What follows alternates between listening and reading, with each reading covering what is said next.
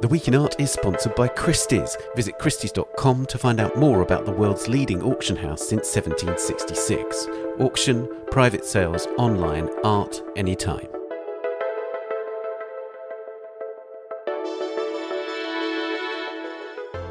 Hello, it's the Week in Art. I'm Ben Luke. This week, Old Master upgrades. Could 12 Van Dyck paintings really be authentic rather than copies or workshop paintings? Plus, Claude Monet and Joan Mitchell collide in Paris, and Elizabeth I in a Tudors exhibition at the Met in New York.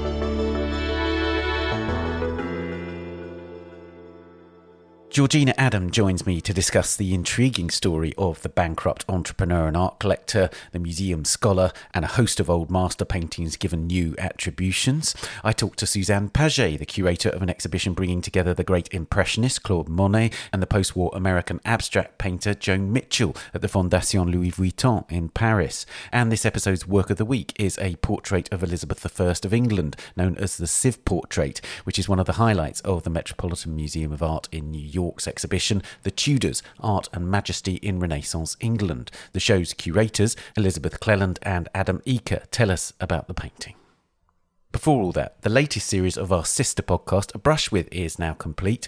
On the podcast, I talk to leading artists in depth about the influences and cultural experiences that shape their life and work. This latest series features conversations with Glenn Brown, Anicka Yi, William Kentridge, and John Akomfrah. So do subscribe wherever you get your podcast to hear those and to explore the catalogue of more than 50 conversations. And do also subscribe to this podcast and give us a rating or review on Apple Podcasts. Now, the front page of the latest print edition of the art newspaper tells the story of how an eminent art historian provided more than a dozen letters of authenticity to a controversial socialite and businessman for paintings by old masters that were not considered genuine or by the hands of the artists. The works were mostly linked to the great Baroque painter Anthony van Dyck, and some were displayed at a house in Scotland linked to a foundation set up by the new king, Charles III. The report was written by Mark Hollingsworth and Georgina Adam, and I spoke to Georgina Georgina all about it. Georgina, we're talking about a story that you've written, which is on the front page of the current art newspaper. It's about somebody called James Stunt. Who is he? So, James Stunt is now a bankrupt, but he really hit the headlines a few years ago. He was married to Petra Ecclestone, who is the daughter of the Formula One boss, Bernie Ecclestone, and she's extremely rich. And he lived really on the high hog, as they say, with 200,000 bottles of wine and a fleet of cars, bodyguards, and everything. And he collected art, and that was our interest in him. Famously, he bought a Van Dyck and then gave it up, and it went to the National Portrait Gallery. Now, the story also relates to Dumfries House. Now, Dumfries House is a house in Scotland which is owned by King Charles and is it's where his foundation sits. And, and some of these works were lent to exhibitions up in Dumfries House. Is that right? Yes, the story is about a series of 14 works of art that were authenticated by a single former museum director, Malcolm Rogers. So Dumfries House belongs to King Charles's charity, and a number of paintings were lent by James Stunt to Dumfries House, uh, and among them were five works by Van Dyck, one by Velasquez, and one by Goya. The problem is that these and other works, a total of 14 altogether, had been authenticated, although he doesn't exactly use the word. He'd given a scholarly opinion on them, and the person who gave this scholarly opinion is a former museum director, Malcolm Rogers. Now, he denies authenticating them, but all of them had been promoted from being Sokolov Studio Van Dyck into being autograph works. Okay, so this is a curious aspect of this whole story, isn't it? Because a scholar can say, I think it is likely to be a work by Van Dyck and then say, I didn't attribute it, it was just my scholarly opinion. Is that right? Yes, of course. Obviously, we asked Malcolm Rogers about this, and he said, No, I never authenticated any of these works, but I did give my extremely closely argued scholarly opinion. Of course, what happened was that by giving his scholarly opinion, he enormously increased the value of these works of art, which previously had sold sometimes for about 20,000. And once they were put into Dumfries' house by Stunt, these works suddenly were put with huge values, 20 million in one case. So his opinion had the effect of vastly increasing the value. And of course, there's another story behind that, which is that James Stunt was hoping, and this we know, to borrow money against these works, which of course were sprinkled with the gold dust of having been in Dumfries' house. Great. So there is no evidence that you know of that James Stunt is trying to sell these works as such, but he wants to use them as collateral against loans. He did also attempt to sell them. He is officially bankrupt. He is also facing uh, charges of money laundering in a British court, charges which he denies. So he certainly has had massive money problems. I know for a fact that he did attempt to sell some, and I also know for a fact that he attempted to borrow money against these works of art. Right. Malcolm Rogers, let's talk about him because he has a um, you know a distinguished museum career behind him, doesn't he? Absolutely. He's a specialist of 17th century portraiture. He was the director of the Boston Museum of Fine Arts and he was a second in command at the National Portrait Gallery. So he's a, a distinguished scholar. Indeed. So let's let's talk about the attributions then because isn't this what happens all the time? You know, works are regarded as minor works and then brilliant scholars identify them as actual autograph works and they get promoted. Isn't that just part of the whole nature of art history? Absolutely. I mean, sleepers happen all the time, and there's absolutely nothing wrong with that. What is curious in this case is that so many sleepers by the same artist, 12 in total of Van Dyck's, were reassessed, shall we say, by the same single scholar who is Malcolm Rogers. And this is why we ran the story because it did seem to us extraordinary and unusual for so many works by a single artist to be reattributed by the same person. Was there a sort of uh, set process that Stunt and Rogers would go through in, in terms of acquiring and then gauging the opinion, etc.? Well, from what we understand, and I have seen some of the letters, Stunt would acquire these works of art either at auction or through a dealer as Circle of, Studio of, and so on. He would present them to Malcolm Rogers. Malcolm Rogers would then write a letter saying that, in his opinion, they were autograph works. And that letter would go to Stunt along with the picture, obviously. Right. And when he wrote those letters, was there any equivocation? Have you you've seen some of these letters from Rogers? Is there any? It may be, it could be, or were they very firmly suggesting that they were indeed autograph works? Oh, very much firmly suggesting that they were, absolutely, and uh, carrying his congratulations, well done for finding this work. No, there was virtually no equivocation. Now, we obviously asked Malcolm Rogers about this, and he said, Well, these are my opinion, and I can sometimes change my mind. But the letters themselves can be really quite, are quite firm in his opinion that these are autograph works. Right. And is there anything we know about whether he was paid for his opinion? So, this is something that is a little bit of a grey area. He claims he was not paid, though he says that he did receive gifts, and we asked what the value of the gifts were, and he did not reply to that one. However, a former security guard, in fact, more than a security guard, a sort of majordomo for Stunt, says that at some point when Stunt was not paying for his services, he went to court in order to find out about Stunt's finances, and he claims that he saw payments from Stunt to Rogers. So we have a situation where we can't really tell. Malcolm Rogers denies it and this security guard says that he did see payments. And then, rather wonderfully, you've spoken to a security guard and, as you say, this other figure who dealt with security and financial aspects. So you really have got access to Stunt's wider world and the kind of financial or otherwise deals that are being made by him. You can imagine that we would not have run this story if we did not have solid documentation about these various aspects. Okay, so obviously, we know that Rogers is an expert, and therefore it's instructive to compare his opinion with other opinions. Have you been able to get any of those? Well, there is a catalogue raisonné, and one of the authors was Susan Barnes. Now, Susan Barnes subsequently retired. In an email to a researcher, she dismissed three of the Van Dycks, which had been authenticated. I use the word in the sense an opinion was given by Malcolm Rogers. She said that they were absolute copies. There was one that she thought, yes, was autograph. However, when I contacted her, she told me she'd retired, she did no longer want to give any opinions on Van Dyck, and so the conversation ended there. Another of the authors who was a great specialist was Oliver Millar, but unfortunately he's died. So it was difficult to get more opinions. I did ask Christie's who they went to now if they have a Van Dyck, and they said, well, we generally try to get a consensus from scholars, so that wasn't very helpful. And Sotheby's, when I asked the same question, have not got back to me.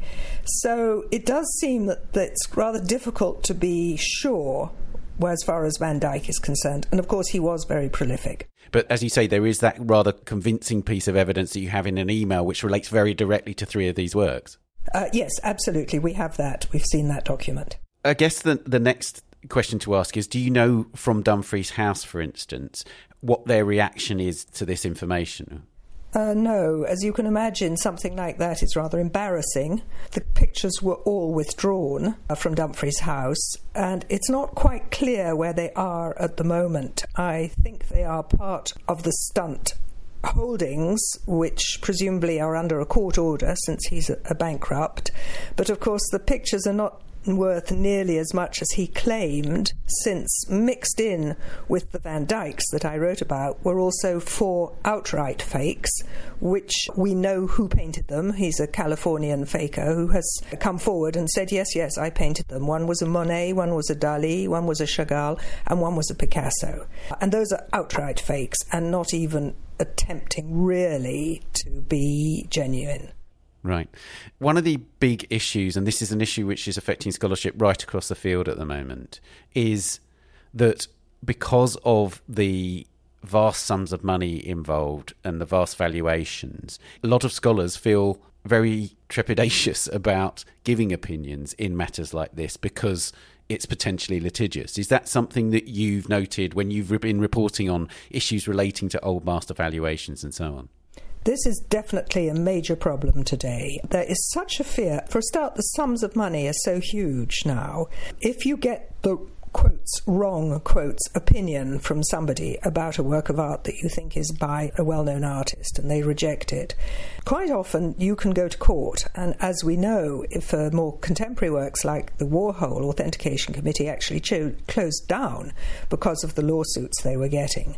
And i think scholars are terribly nervous of giving their opinion for fear of lawsuits and i think it really is having a chilling effect on scholarship for this very reason Right. So, what do you think is going to happen next? Now that you know this story has come out, but also Stunt has been declared a bankrupt. Does this just go away now, or do you think this this whole issue will resurface? Uh, it's difficult to say what the next. I mean, there hasn't been any reaction really to the story. For example, we had obviously asked Malcolm Rogers for his opinion, and he sent me a long letter about it.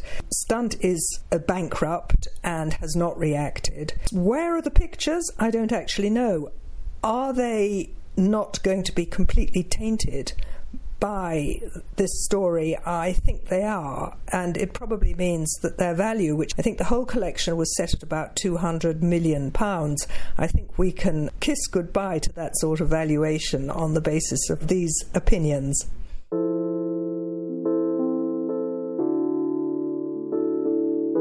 Well, Georgina, thank you for telling us about this intriguing story. Thank you for having me.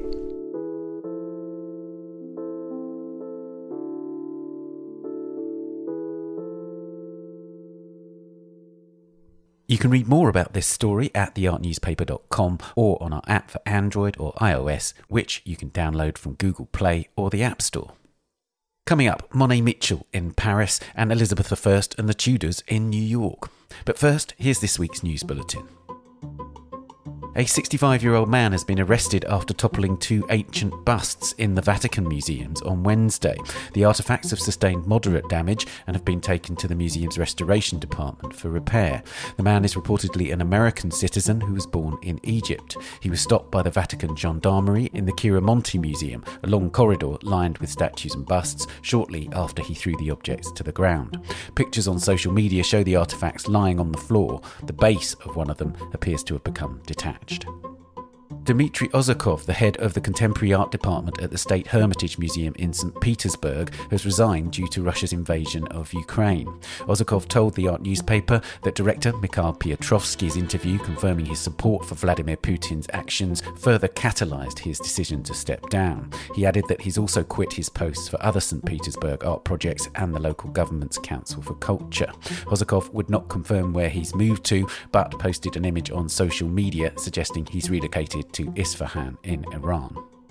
And finally, the UK Prime Minister Liz Truss has rejected suggestions that an agreement can be made with Greece over sharing the Parthenon marbles, which have been housed at the British Museum in London since the early 19th century. Her position puts her at odds with George Osborne, the chairman of the British Museum and former UK Chancellor of the Exchequer, who said earlier this year there is a deal to be done with Greece. When asked about a possible deal, Truss told the TV and radio channel GB News that she didn't support the idea. It's a shift from the stance of the former UK Prime Minister Boris Johnson, who, after meeting the Greek Prime Minister Kyriakos Mitsotakis last November, said that any decision on returning the Parthenon marbles to Greece was for the trustees at the British Museum to make. You can read more on all these stories on the website or the app. We'll be back after this. The Week in Art is sponsored by Christie's. This October, as the art world gathers together once again in the vibrant city of London, Christie's presents 20th 21st Century Art, bringing you a robust and dynamic Frieze Week programme. Kicking off on the 13th of October with two highlight auctions, tune in live to marvel at stunning highlights such as David Hockney's Early Morning, Saint Maxime, and Francis Bacon's Painting 1990 in the evening sale, alongside works by Elena Tsui, Lynette Yiadom-Boakye, Ibrahim El Salahi, Samuel Fosso, and Elias Sime, offered from Robert Devereux's collection of contemporary African art in the sale A Place with No Name, works from the Sina Jina collection. Continuing until the 20th of October with a series of evening, day, and online sales, don't miss the breadth of remarkable works in dialogue across centuries and geographies, from L.S. Lowry and Frank Auerbach to Jean Michel Basquiat, Banksy, and Christina Banban. Auction highlights are on view at King Street from the 6th of October. Discover more on Christie's.com. Welcome back. Now, the Chicago born abstract painter Joan Mitchell had a love affair with France. Born in 1927, Mitchell was one of the few women to gain prominence in the male dominated New York school of the 1950s and exhibited in the famous Ninth Street show in 1951. As early as 1955, however, she was dividing her time between New York and France. She settled permanently in Paris in 1959, but eventually found a house in Vétheuil, a small town northwest of the French capital, in 1967 before moving there for good from 1968 until her death in 1992. Vétheuil already had a distinguished artistic history because it was where Claude Monet had lived at the height of his Impressionist notoriety, and the town was not far from Monet's eventual home in Giverny. A new show at the Fondation Louis Vuitton, the Frank Gehry building in the Bois de Boulogne in Paris, attempts to forge even deeper connections between the two painters.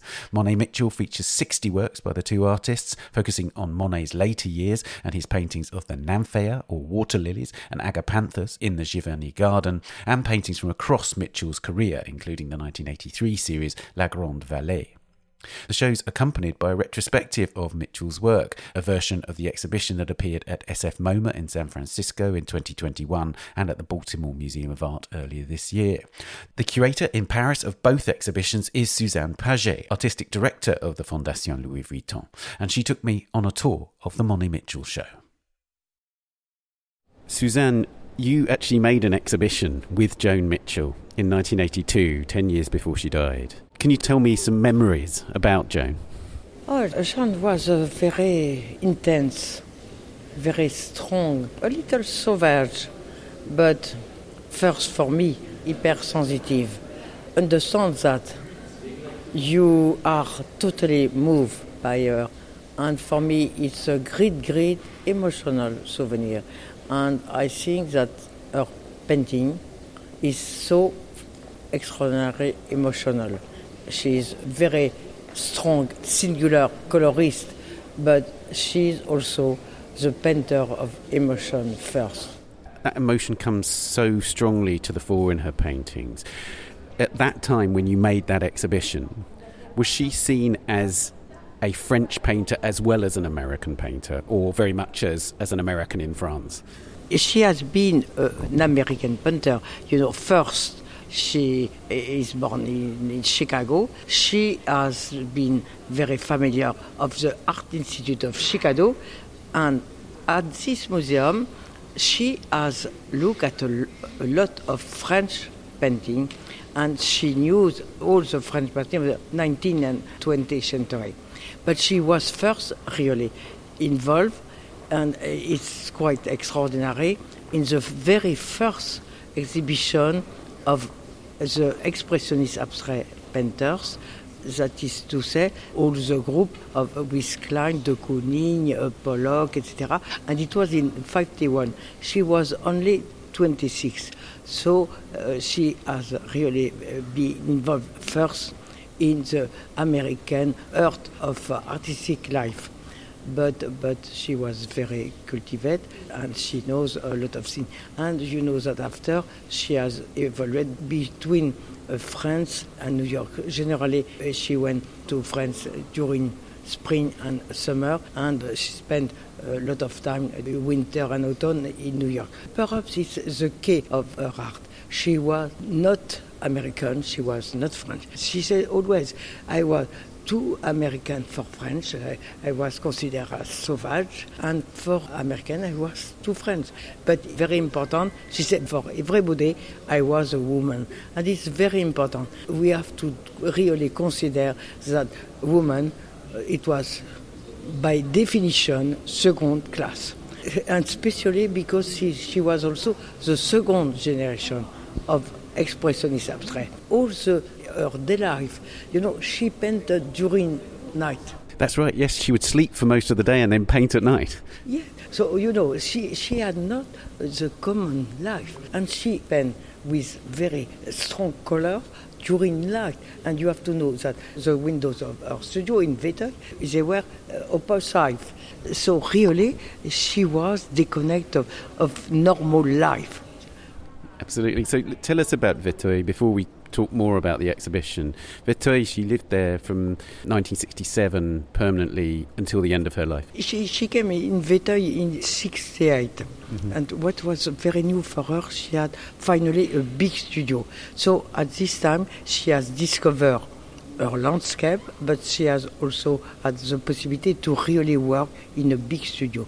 Uh, she made a very gestual painting. She could uh, use very monumental paintings. Right, so the studio was about six meters long, wasn't it? Yes, it, was long, and she, she loved to look at painting first very, very far and come back very close. And w- what she wanted when we were in her studio, it's only to look at. She refused totally the conceptual discourse. She said that it was white words. So for a, a colorist, it was absolutely not acceptable. She wanted only to be uh, enclosed in her studio with poetry. She was very connected to poetry, American and French, even the classic Rilke, Baudelaire, etc., and poetry and music. When she painted in her studio, she had always, always music. Very important music. Patti Smith has said something very just. She said it's like she painted notes. And it's true. And it's true also for Monet. We feel music, we see vibration. This painting is really something that we have to hear. We have to be silencious to look long time, but also to hear the works. And you feel the vibrations. Do you think that might have something to do with Joan having synesthesia? Yes, probably. Certainly because uh, yeah, she sees uh, the words in color. Absolutely, she, she was synesthetic. But I feel also that she was completely transparent to very sensitive impressions, and music was really something vital for her. So we're in the first room of the show now. What did Joan say about Claude Monet during her life? The first day where I arrived at Vétheuil, you know, from her terrace, we could see a small house, much smaller than her, where Monet had lived during three years. So it's very short time, from 78 until 81 uh, during his life. So, but she was very sarcastic and she said to me, Please, Suzanne, everybody speaks to me about Monet. Please don't speak about Monet. But it was much more complex. And uh, there is a, a, famous interview where she is very clear about that. And she says, No, I was not interested by the first Monet, but of course, I love the, the last Monet, which is in our show. The late Monet, was being recognized first by artists expressionist abstract in, in USA in, in, the 50s, and Greenberg and first André Masson and many artists, because he was very badly received in France when the Nymphaea in 27 have been presented. It was catastrophic. It was a terrible uh, critique. Yeah, they said they basically said his career Be- made a disaster of his career. It, it was a, a, disaster because he had completely changed his technique. He, he became very, very free. He changed everything, and, and, and also the size of his painting. Right, absolutely. And we're, and we're in this first room now, and we can see there's this wonderful correspondence straight away from the very, very first room between Joan and Claude Monet. And you've done it very neatly here with colour. So we're looking at Monet with lots of mauve and purple and green, and then we have a Joan painting called called Champs. Uh, so she, she titled it in French, I presume. She didn't call it Fields; she called it Champs. Is that right? No, no, the title are not significant. Sometimes somebody has given the title after. There are some titles which are only descriptive, but this one, no, it's general. No, so the first room is about reflections and transparencies. That is to say that all these exhibitions want to be very, very sensitive and try to, to give very sensitive consonance between the works in a musical sense, the echo between the works. But we have yet some thematic, very common thematic, so landscape and country, and reflection and transparency. Water is, is very common to the two artists. One of the things I'm struck by looking at the pictures is that, to begin with, Joan's work looks much more open and expansive between the marks, whereas Monet is more dense. Do you see what I'm saying? That, that there is an openness because she's more able to be freer. At, at this time, uh, Monet is an old man, and you know, of course, it's not the same geste. Huh?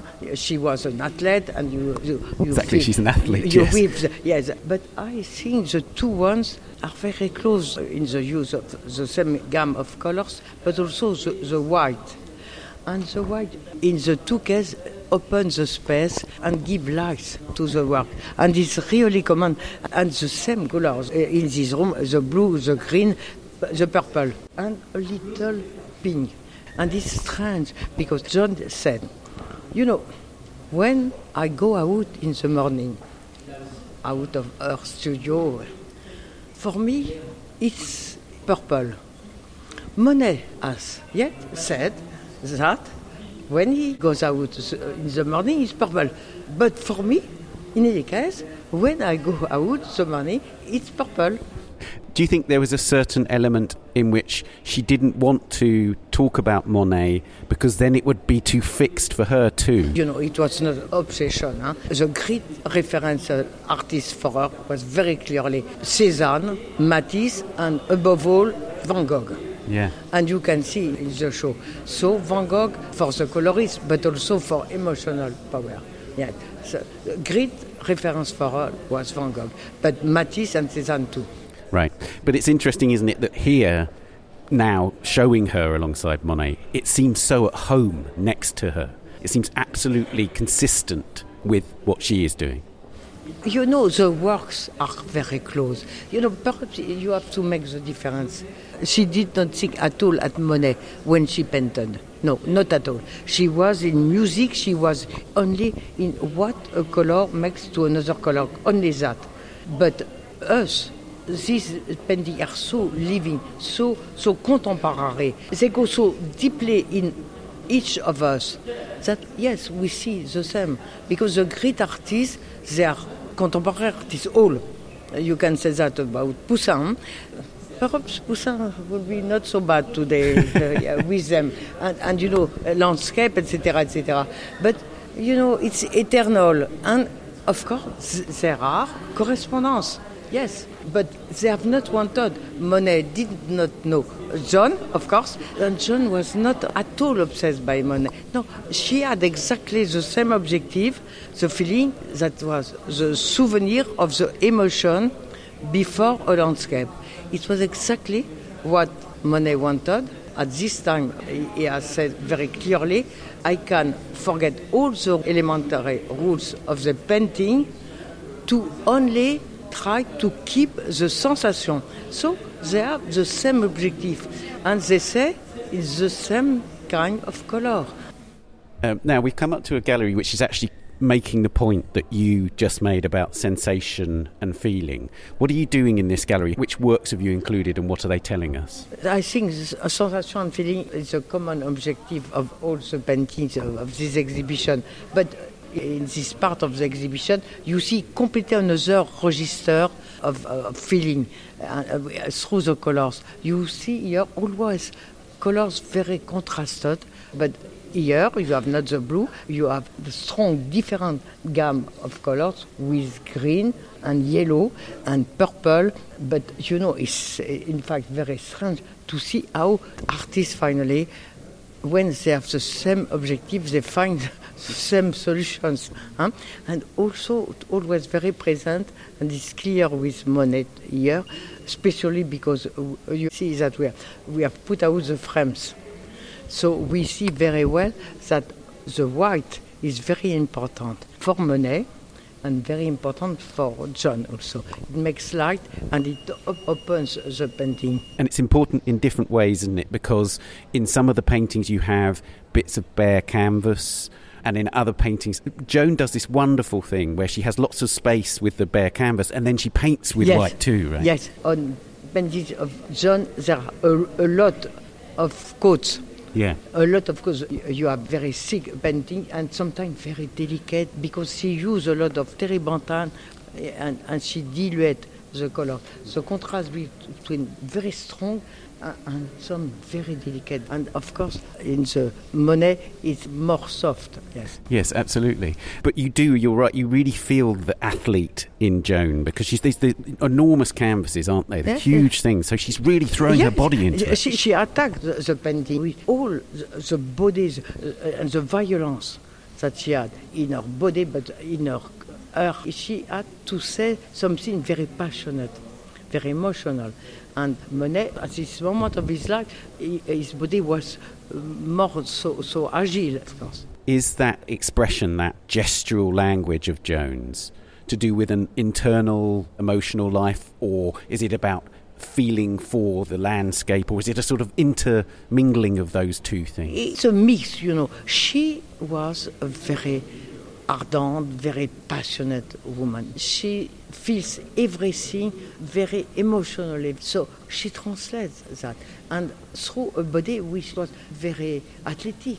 And she was so hypersensitive to all violence. She had such a violence in herself. And she wanted to say also very strongly what she had to say. Of course, the painting of Monet is more contemplative, eh, but it's also very sensual at this time. You have to feel the complete freedom of how he paints. So you, can see through the layers. It has never been so free. He is uh, old man, very, very free suddenly. Not at all like the first impressionist painting. Yes, and, and, and also it strikes me that it's hugely important that both of them were, to some extent, isolated where they were. So Monet's wife had had died, his son had died. He was very alone in some No, ways no, at Giverny, no? Monet, like Joan, at this moment, they were completely isolated, alone. She was not at all fashionable because, you know, it was a triumph of pop and minimalism and conceptual. Nobody looked at her anymore. And she persists to go on, and one and the other, all their paintings are ode to joy. Huh? It's absolutely marvelous. There's actually one painting called Ode to Joy Yes. downstairs, which is based on, on is it the Frank O'Hara Yes. po- uh, poem? Yes, Yeah. and at each time that she has wanted to celebrate a death of a very close, she has made absolutely bright and living and very vital Yes. painting with blue, yellow, etc. And she says to me, Suzanne, you have to know, uh, yellow is not necessarily happy. No. And you can imagine the sun through the rain. Yeah. But the two ones, Monet and Mitchell, had a very terrible, sad life, and they gave, as Matisse said, joie de vivre. You mentioned Matisse there, and, and this is a work called Beauvais, and is it right that she saw a Matisse show? No, exactly. Beauvais, it's our collection. Uh, When the works of Matisse from Hermitage came at Lille, she has wanted to see absolutely the Matisse. So she goes through Beauvais. It's the souvenir of Beauvais when she was going to Lille. it's amazing because if you were to look at it, you might not say it reminds me of Matisse, but, No, no, but, but but- it's about that emotion in front of Matisse. She needed to look at Matisse to make uh, Joan Mitchell, you know. Absolutely. And and at this point, you've paired Beauvais with this wonderful spread of the Nymphaea paintings. It's one of those sorts of vistas where you just have to gasp because it's just so wonderful. Yes, a- and you know what is uh, very interesting is how he has changed. You see painting without frame, without limit. Suddenly, you don't know where it begins, where it finishes. What's up or down? Yes, yes, absolutely. And you don't see anymore perspective. Uh, we are inside the painting, exactly like expressionist abstract. Let's go upstairs to the really grand end to the show. Now, Suzanne, we're coming to the end of the show, and there are two rooms in which you have put together some of the great sequences. Here we're just surrounded by Monet paintings. Can you tell us about these?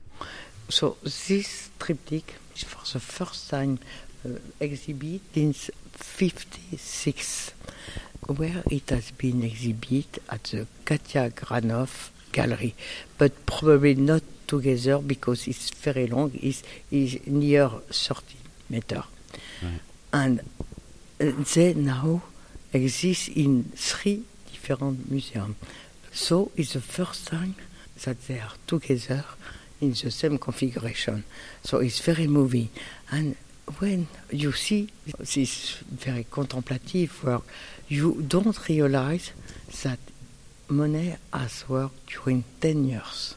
And he has put a lot, a lot of different layers of painting. And the name Agapant, you can look, you don't see Agapant. Why?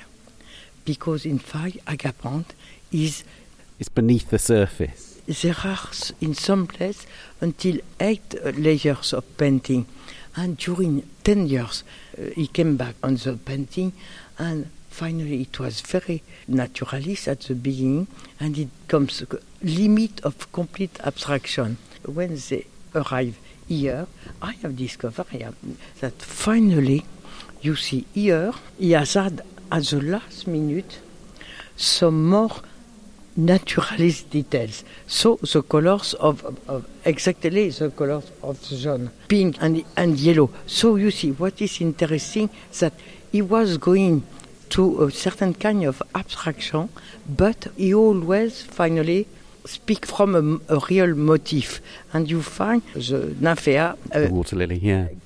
So never completely abstract. That's right. But you don't you think that the way this show is so clever is that when I see these marks, I think of Joan. I think I'm, yes. I'm looking at her, no, exactly. her, her painting. exactly, like like if if Joan came and, and had that the same color, exactly the, the, the yellow, the purple, the blue, the, the, the pink. Yes, it's quite extraordinary. And we have discovered here, and it is very strange that the name Agapont, they are behind, but uh, we can't see anymore yeah. because he, he, he, has put a lot.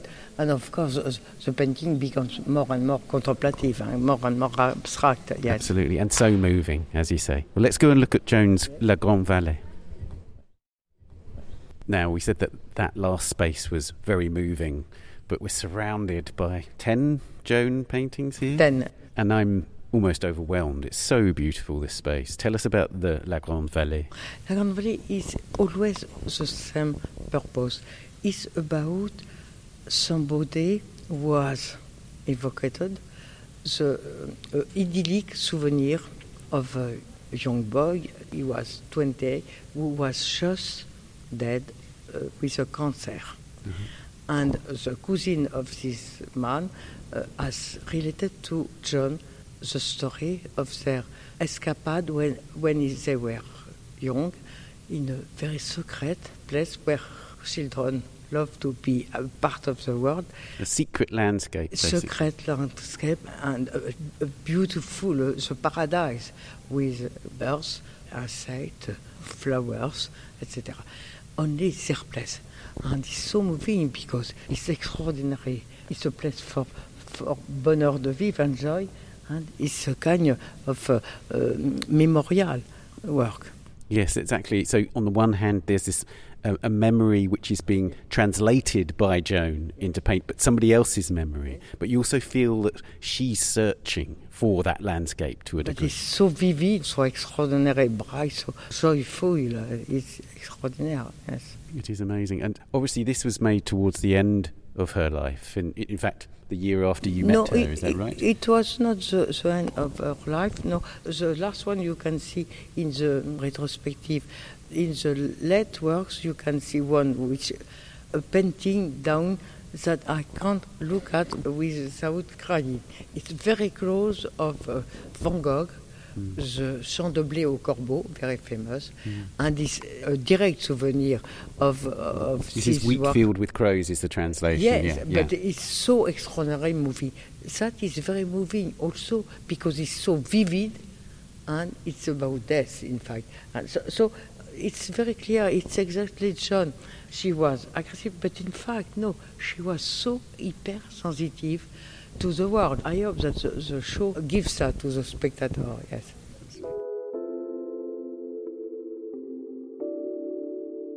Well, thank you so much, Suzanne. Thank you very much.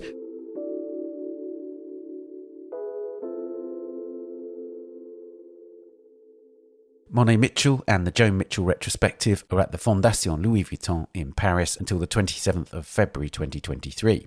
Joan Mitchell Paintings 1979 to 1985 is at David Zwirner in New York from the 3rd of November until the 17th of December. Now, it's time for the work of the week. On the 10th of October, the Metropolitan Museum of Art in New York will open The Tudors Art and Majesty in Renaissance England. Featuring more than 100 paintings, tapestries, sculptures, and other objects, it explores the tumultuous Tudor period of British history, from King Henry VII's seizure of the throne in 1485 through the reign of arguably England's most famous and fabled monarch, Henry VIII, to the death of his daughter, Queen Elizabeth I, in 1603. Among the highlights is a portrait portrait of Elizabeth made by Quentin Metsys the Younger in 1583, known as the Sieve Portrait. I spoke to the organisers of the show, Elizabeth Cleland, curator in the Met's Department of European Sculpture and Decorative Arts, and Adam Eaker, associate curator in its Department of European Paintings, about the picture. Elizabeth, I'll begin with you before we move on to talking about the painting itself. You're a British person in America doing a show about the Tudors, one of the things I'm really aware of is, of course, for people like me, the Tudors have a vastly greater significance in my sort of cultural makeup than they do for a lot of people who will be listening to this. What do they mean to, uh, for instance, an American audience? Well, I have to say, I think both my fantastic co curator Adam and I have always loved the Tudors. Many Americans have a childhood interest in the Tudor court, and I think Adam can speak more to this, but perhaps they evoke more than any other dynasty this essence of English royalty, ironically enough, as we argue in our exhibition. I would say it's been very liberating approaching the Tudors on this side of the Atlantic rather than in Britain because there is perhaps less expectation to tell the established story, to feel the need to illustrate each of Henry VIII's six wives, to have some reference to all four Thomases, to somehow wrangle in Mary, Queen of Scots. And one of the parameters Adam and I established for ourselves when we started thinking about this exhibition is that we really wanted to share with the Met's visitors a sense of the incredibly high caliber of the art and the artworks which could be experienced in England during the long 16th century. So we didn't set out to tell a history and illustrate it with sometimes less than top rank artworks. Instead, we really only wanted to share the most virtuoso pieces from the period. So, to a certain extent, we escape the constraint of having to illustrate every bullet point of the traditional Tudor narrative. And I think one of the great advantages of being in the States is that there's the possibility to explore the freshness of this material, to look at the Tudors with new eyes, to think a bit more carefully about the context from which they're springing, to establish right from the get go that they didn't have an entirely legitimate claim to the throne and that they are trying to assert themselves throughout all three generations of the Tudor monarchs. And Adam, is it fair to say that British people can be a bit self deprecating about our art and culture that was produced in this period. We're fascinated by the history, but we may not esteem the work that was produced in Britain at that time, you know, as much as perhaps it deserves.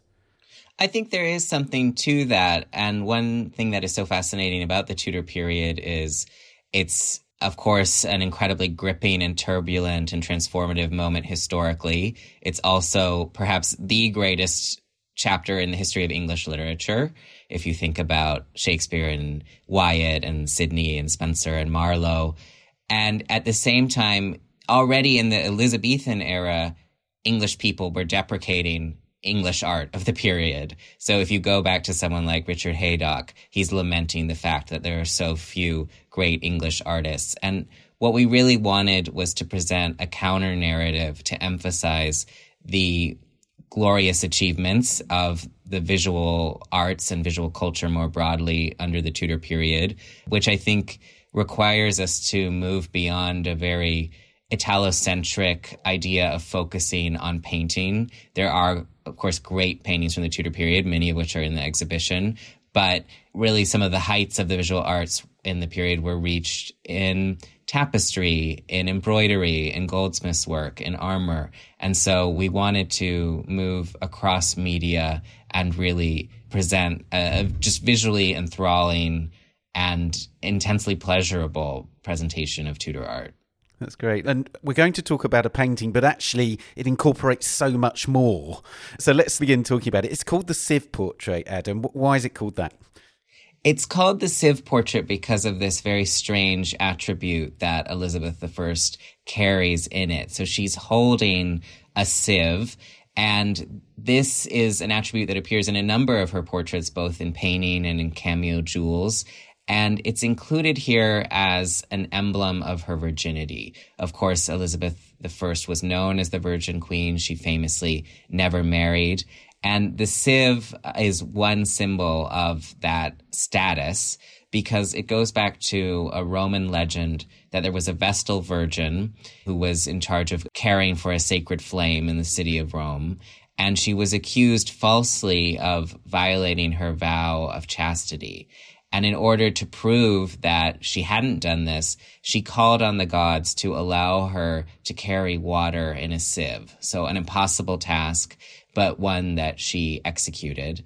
And Elizabeth here and her portraitist, Quentin Metsys the Younger, is picking up on that ancient Roman symbol. So it is an instance of classical revival to go back to this story. It's appealing to a learned viewer who can decipher this symbol. And it's one of many different references to ancient myth, to Italian literature that you can find throughout the portrait.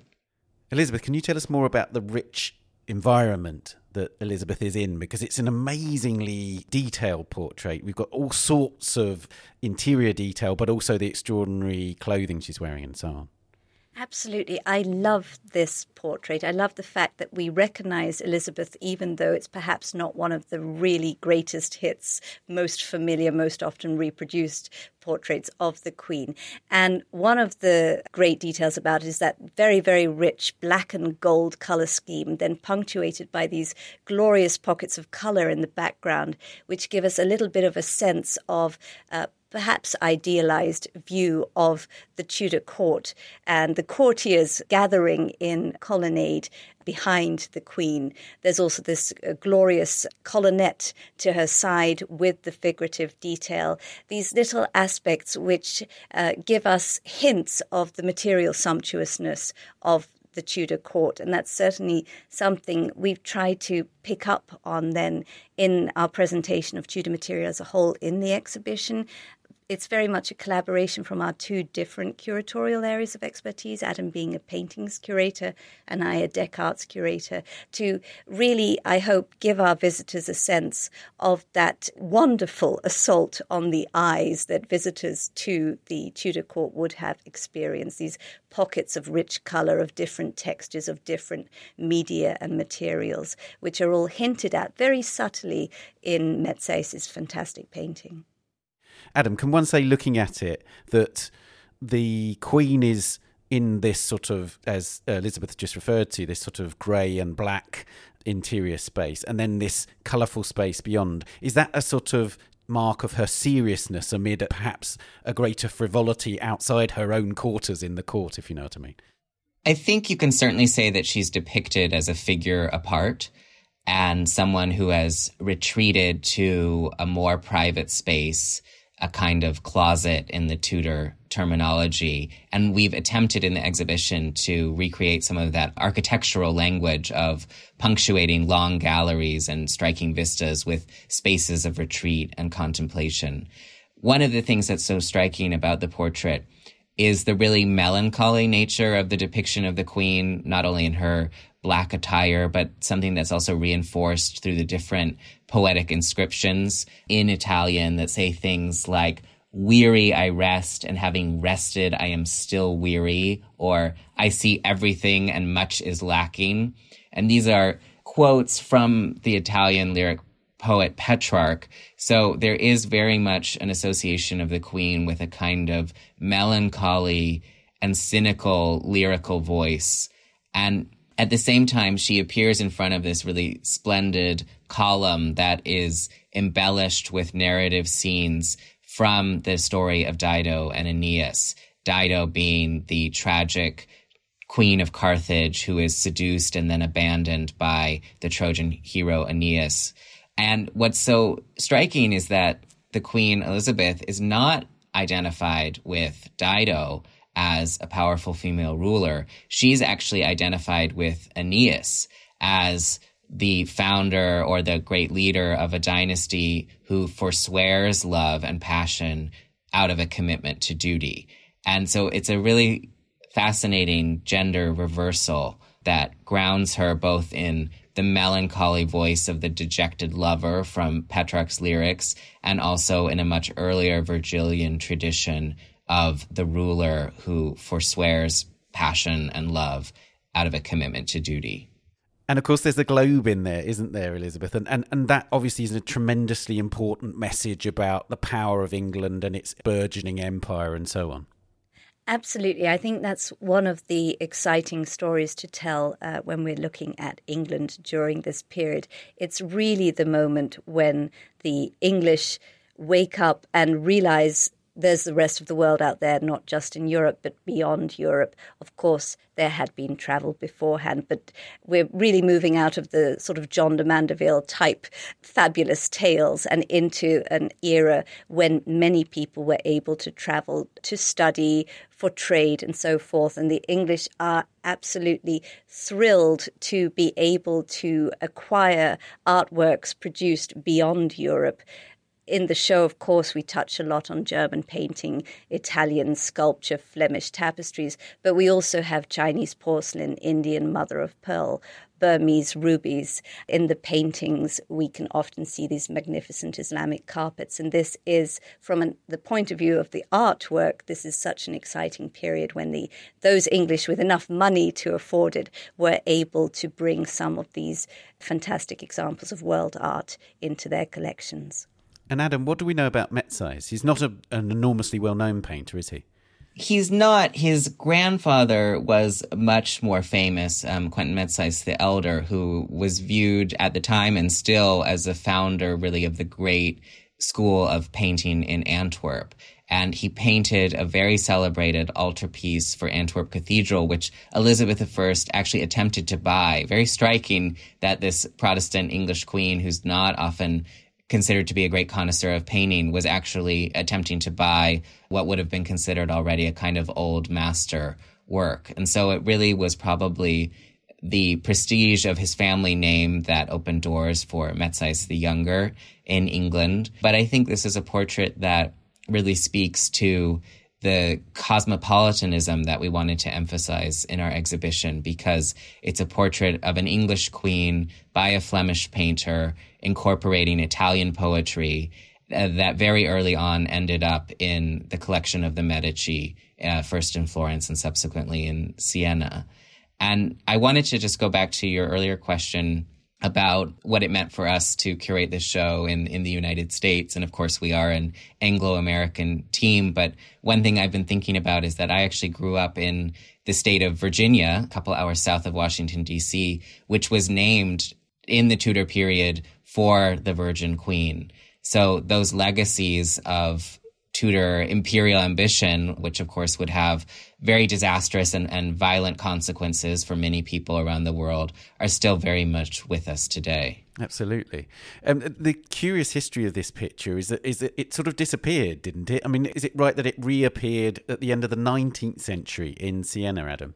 Yes, it was discovered literally in the attic and it remains an anomaly at the Pinacoteca Nazionale, which is, of course, a, a fantastic collection of Italian Sienese gold ground paintings. And then you have this curious Elizabethan portrait hung on the landing of a staircase last time I visited. And it probably played a role in diplomacy. We have a report of one English traveler at the start of the 17th century being startled to see a portrait of Elizabeth at one of the Medici palaces. But it's not a picture that would have been particularly interesting to Italian collectors in the 17th or 18th centuries and really seems to have fallen into oblivion only to be rediscovered. And one thing we wanted to do in this show, because there have been, of course, so many British Tudor exhibitions drawing exclusively and understandably only on British collections, we wanted to incorporate many objects from continental museums and other collections that have fascinating provenances going back to Tudor diplomacy, but that haven't been reassembled in the context of an exhibition for centuries.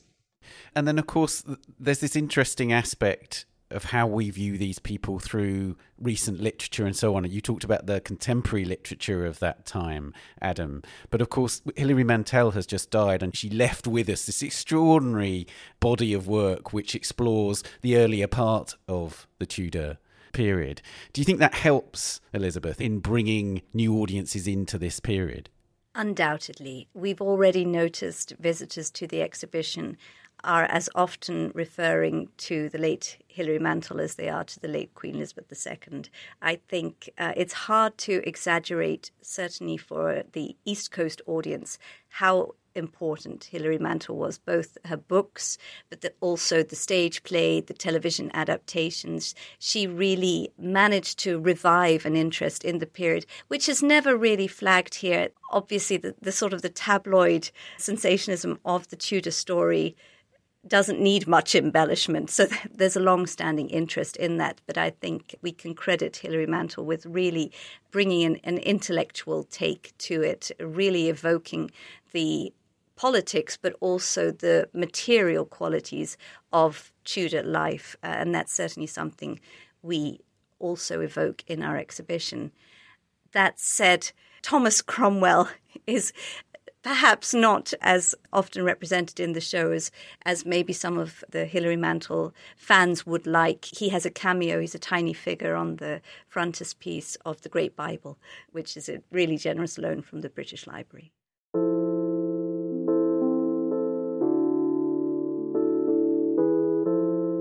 Thank you, Elizabeth and Adam, for telling us about this extraordinary painting. Our pleasure. Thanks so much.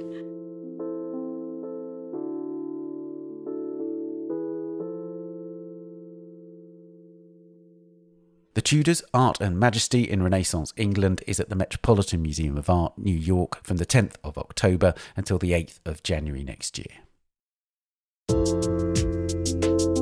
And that's it for this episode. We're on Twitter at Tan Audio and on Facebook and Instagram, of course. The Week in Art is produced by Amy Dawson, Henrietta Bentel, and David Clack, and David is also the editor and sound designer. Thanks also to Daniela Hathaway and to our guests, Georgina, Suzanne, Elizabeth, and Adam. And thank you for listening. See you next week. Bye for now.